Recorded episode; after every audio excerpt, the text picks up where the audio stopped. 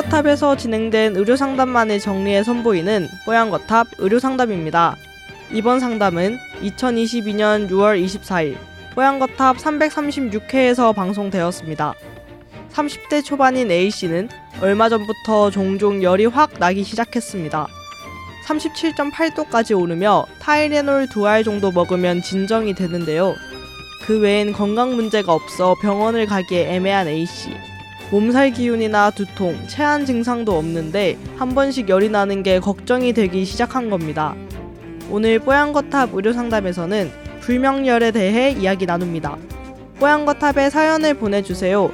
건강 상담해 드립니다. sbs 보이스뉴스 골뱅이 gmail.com 팟캐스트 설명글에서 메일 주소를 복사해 붙여 넣으시면 더욱 편하게 사연을 보내실 수 있습니다. 얼마 전부터 종종 열이 확 납니다. 37.5도에서 37.8도까지 오르고 타이레놀 두 알 정도 먹으면 진정이 됩니다. 이렇게 열이 오른다고 하니까 주변에서는 농담으로 갱년기 증상 아니냐 하는데 아직 30대 초반이에요. 몸살 기운이나 두통, 체한 증상도 없는데 이렇게 한 번씩 열이 나는 게 이상합니다. 그 외엔 건강 문제가 없는 것 같아서 병원에 가기도 애매해요. 딱히 원인 없이 나는 열을 불명열이라고 하던데 저도 그런 건가요? 아니면 코로나 후유증일까요? 이런 걸 예방할 수 있는 방법은 있는 건지 궁금합니다. 음. 해주셨어요. 예방 좋지. 음. 얼마 전부터라고 하셨고 종종이라는 이게 네. 좀 명확하지는 않아서 딱 뭐다 이렇게 말씀드릴 수 없고 사실 이제 진료를 보다가 제일 어려운 환자 중에 하나가 저는 아. 이렇게 원인 모를 열이 오래 어. 되신 분이었어요. 왜냐하면 그래요? 이제 음. 학교 다닐 때나 이제 저희 배울 때 이거 정말 불명열이라고 음. 원인을 모르는 열. 음, 음, 근데 원인을 찾기 위해서 되게 많은 검사를 해야 되는 경우도 있는데 음. 또 코로나 후유증일까요 하신 거 보니까 코로나에 걸리신 지 얼마 안 되셨는지 코로나 네. 없었으면 어쩔 거야. 그러니까 우리 다- 붙이잖아 지금 기억력 감퇴 뭐 다 코로나 우울증을 갖다 붙이니까. 그래서 근데 또 명확하지가 않은 게 네. 이게 불명열이라고 하려면 음, 음. 또 38.3도 이상의 열이 뭐 3주 이상 나면서 뭐 원인을 찾았는데도 계속 뭐 음. 이런 식으로 또 조건이 붙어요. 그래서. 이게 지금 얼마나 되신 건지 그건 네. 모르겠는데 어쨌든 37.5에서 37.8도 네. 약간 또 이게 열이라기에는 조금 조금, 낮아. 네. 어. 그 타이레놀을 두 알 먹으면 진정이 되신다고는 음. 하셨는데 네. 병원을 가봐야 되는지 예방 조치가 있는지 이렇게 물어보셨잖아요. 네네네. 근데 우선은 병원에 저는 가보셔야 될 것 같아요. 왜냐면 이게 원인이 너무 많아서 뭐 예를 들면은 찾을 수는 있나요, 근데 원인을? 근데 검사 뭐 피 검사나 이런 거를 하면은 어느 정도는 이제 저희가 찾을 수가 있어요. 예를 들면은 어. 이게 지금 뭐 감염 때문 다른 증상 은 없다고 하시는데 음, 음. 감염 때문에도 체온이 올라갈 수 있고 뭐 또뭐 갑상선 이상이나 뭐 류마티스성 지- 뭐 결체 조직 질환이라고 하는 뭐 그런 질환 이런 데서도 올라갈 수 있다고 이제 돼 있거든요. 그래서 음. 원인이 너무 많은데 네. 우선은 뭐 혈액 검사 이런 걸 통해서 좀 원인을 찾을 수도 있고. 음. 근데 저도 옛날에 대학생 때 열이 한 달 동안 안 떨어진 적이 있어요. 그래서 타이레놀을 계속 몇먹 도였어요 그때는? 그때는 정말 38도 넘을 때도 있고 그래도 이제 동네 병원에 이제 다니다가 머리가 아프진 않았고요? 에? 머리가 아프진 어, 않았나요? 머리도 안 아프고 그냥 어. 열만 계속 나는 거예요. 어. 그냥 머리가 나쁘기만 했나요? 아, 뭘- 그래서 뭐 대답하세요. 네네네 예. 아, 그렇진 않았다는 거죠. 예. 너무 당 네, 그렇진 네. 않았는데 네. 열이 너무 나서 이제 처음에도 이제 의사 선생님도 다른 증상 없으니까 계속 저한테 그때 제가 이제 20대 20대였죠. 음. 근데 계속 이제 이런 해열제로 대증 치료만 하셨는데 음. 이제 그렇게 열이 나다가 갑자기 이제 목에 있는 림프절이 음, 부었어요? 엄청 붓기 시작하는 거예요. 그래서 어. 그때 좀 무서워서 병원에 가서 이제 입원을 해서 검사를 받았어요. 혈액 검사하고 음. 그다음에 이제 이쪽에 뭐 초음파 찍고 막 이러면서 했는데 네. 거기서도 원인을 못 찾았어요. 어. 그래서 또 그 과장님께서 수련을 받으신 더 큰 대학병원으로 제가 옮겨져서 아 이제? CT 찍고 목에 있는 림프절에서 주사로 어머나. 이제 빼서 세포 검사하고 그래서 결국에는 내려진 진단명이 어. 병명이 키쿠치병이라고 그건 뭐예요? 주로 이제 젊은 여자들에서 네? 원인을 모르게 이렇게 열이 나면서 림프절이 이렇게 붓고 하는 병이었어요. 근데 그 병도 근데 원인을 모르는 몰라요. 병이네. 원인을 모르는 병이 되게 많아요, 사실. 예, 예. 음.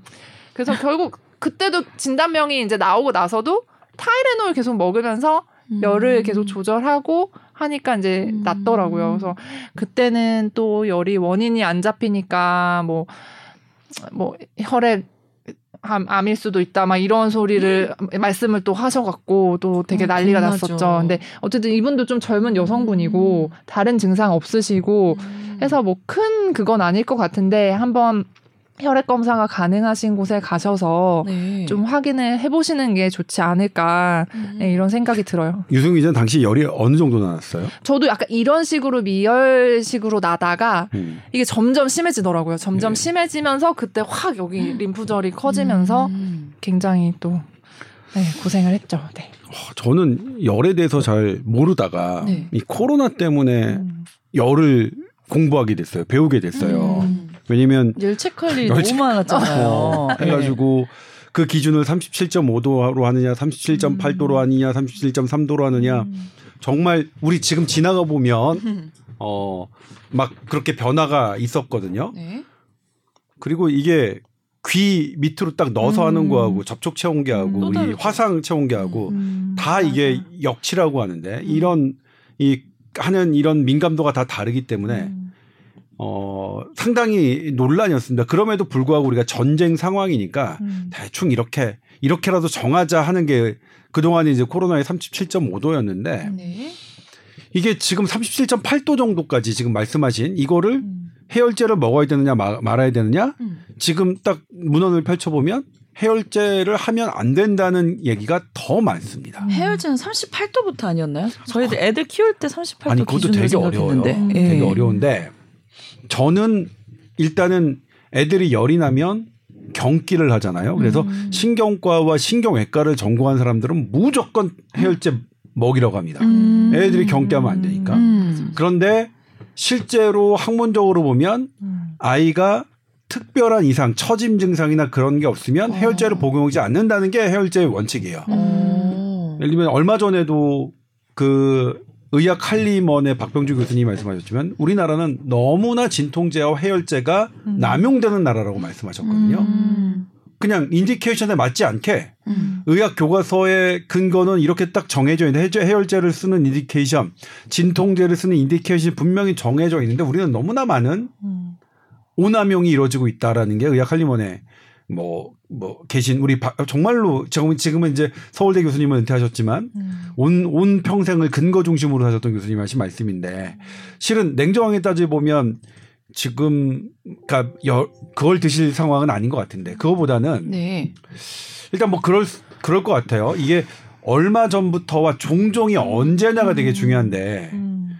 예, 종종이 그냥 한 일주일에 한두 번 그래요? 그러면 이거는 뭐 그냥 계속 지켜볼 수 있는 것 같고요. 네. 얼마 전이란 게 한 6개월 정도 됐다. 어. 그러면 6개월이면 뭐 6개월 동안 별일 없었으면 아이 그냥 그냥 잊고 지내는 것도 한 방법 같은데 그게 얼마 전이란 게 최근 한 달 이내다 그러면 음. 최근에 생긴 변화는 분명히 그 검사할 필요는 분명히 있거든요. 근데 37.5 대 37.8도는 음. 어 이거는 어떤 사람에 따라서 이 이제 사람의 체온도 우리가 그냥 정상 체온이라는 게 range예요. 음. 사람마다 다 조금씩 달라요. 음. 그러니까 기본 체열이 기본이 36.7도인 사람도 있고 뭐 36.8도인 사람도 있어요. 그리고 이게 컨디션에 따라서 뭐 37.3, 37.5는 왔다 갔다 할 수 있는 range거든요. 그래서 수면의 적정 온도를 체크할 때도 상당히 디베이트가 많습니다. 어떤 게 적정 수면 체온인지 음. 마찬가지로 어떤 게 감염을 암시하는 어, 병적 음. 체온인지가 지금도 디베이트예요. 음. 우리가 어떻게 37.5, 37.3으로 정해놓은 건 그야말로 평이상, 음. 일률적, 사람의 특성을 고려하지 획일적인 거라서 음. 되게 어려운데 네. 아무튼 그럼에도 불구하고 이게 최근에 변하고 그리고 종종이 자주 있다. 음. 그러면 이거는 뭐 해야겠고요. 음, 네. 맞아요. 뭐 그리고 그 우리 유승현 기자가 얘기했지만 이 어떤 다른 동반된 변화가 있다. 음. 근데 아 화끈거리고 뭐 그렇다고 하면 음. 이거는 뭐 동반 증상이 조금 그러니까 본인이 체온이 노, 올라가는 걸 다른 증세를 통해서 아시지 않았을까 싶어. 어 이게 뭐가 허kun거리 고 컨디션이 안 좋으니까 체온을 재신 게 아닐까 싶은데 그런 게 자주 있고 또 하나 중요한 게 네. 그런 증세가 갈수록 그냥 그대로 되거나 약간 덜해지는 것 같다. 그거는 괜찮아요. 음. 근데 그 증세가 점점 자주 있고 점점 음, 심해진다. 나빠진다. 그거는 하면 예 어. 우리 몸의 모든 사인은 그렇습니다. 네. 모든 증세가 그대로거나 줄어들면 그냥 뭐 걱정 안 해도 되는 걱정 정도인데. 안 해도 돼요. 네. 근데 그게 점점 심해지고 그리고 음. 그게 나의 일상생활을 방해한다. 음. 그리고 일상생활 중에 먹고 음. 자고 싸는 걸 방해하는 건 심각한 질환일 가능성이 있어요. 음. 그러니까 먹고 싸고 자는 걸 방해하는 건 대부분 심각합니다. 음. 우리의 필수 기능을 하는 것. 그래서 그런 것들이 아니면 음. 그런 것들이 아니면 뭐 괜찮을 것 같고 건강 검진을 30대 초반이면 받지 않으실 나이일 것 같은데 직장에 다니신다면 받으실 나이일 것 같아요. 네. 그래서 건강 검진 정도로 네. 한번 뭐 생각하시고 예를 들면 올해 건강 검진을 직장에 다니시는데 안 받으셨다면 음. 건강 검진에서 말씀하시고서 거기 이제 음. 상담하는 저희가 있잖아요. 그래서 음. 내가 이렇다라고 말씀해 보시는 게 어떨까 싶습니다. 음. 일단 불명열에 해당하지는 않습니다. 불명열은 네. 어마어마하게 심각한 상황이에요. 맞아요. 어. 아, 불, 불명열은 아, 이런 거는 그냥 미열이다 뭐 요 정도인가 봐요. 그냥 이거는 예, 예, 예. 불명열이라고 하는 것은 예. 어마어마하게 심각한 상황이고 아. 어마어마한 심각한 상황인데 우리가 뭔가를 알 수 없고 음. 그리고 뭔가를 조치하지 못하니까 음. 증상은 뭐, 나타나는 예, 거고. 광범위하게 음. 뭐 항생제를 때리거나 아니면 음. 스테로를 막 때리거나 막 맞아. 아마 아 막 골치 아픈 거 음. 그래서 불명열은 아니 아니시고요. 네. 그러니까 불명열 찾아보면 인터넷 찾아보면 어마어마하게 심각한 내용들이 음. 나오는데 음. 그건 아닐 것 같고요. 음. 코로나 후유증 언제 걸리셨는지 모르겠어서. 이게 코로나 후유증이 무슨 2년 가까이도 뭐 간다면서 후유증이. 우리가 long COVID 아니면 WHO는 음. post COVID state라고 했어요. 음. 근데 이제 거, 그런 사람 중에 제일 많이 호소하는 게 피로감 이런 거예요. 음. 그다음에 개 중에는 이 복통, 설사를 한 6개월 동안 음. 사람이 있어요. 불편하셨겠다. 음. 그런데 최근에 이제 그런 사람들을 모아서 변 검사를 해보니까 네. 아직도 코로나 바이러스가 있어요. 자, 진짜 대단한 바이러스 진짜. 그러니까 이게 끈질긴 생명력이네. 지금 코로나 후유증과 후유증이라고 할지 아니면 이게 계속 코로나가 있는 것일지 음. 그리고 그런 거는 WHO가 규정한 post COVID state는 좀 이 저기하는 개념입니다. 그래서 계속 코로나 바이러스가 있는 것일 수도 있다. 음. 어쨌든 이 건강 상담 메일 보내주신 분은 이제 선배님이 걱정을 해도 안, 아- 안 해도 되는 범위 정도의 수- 이제 기준을 조금 잡아주신 것 같아서 한번 꾸준히 체크해 보시면 되겠습니다.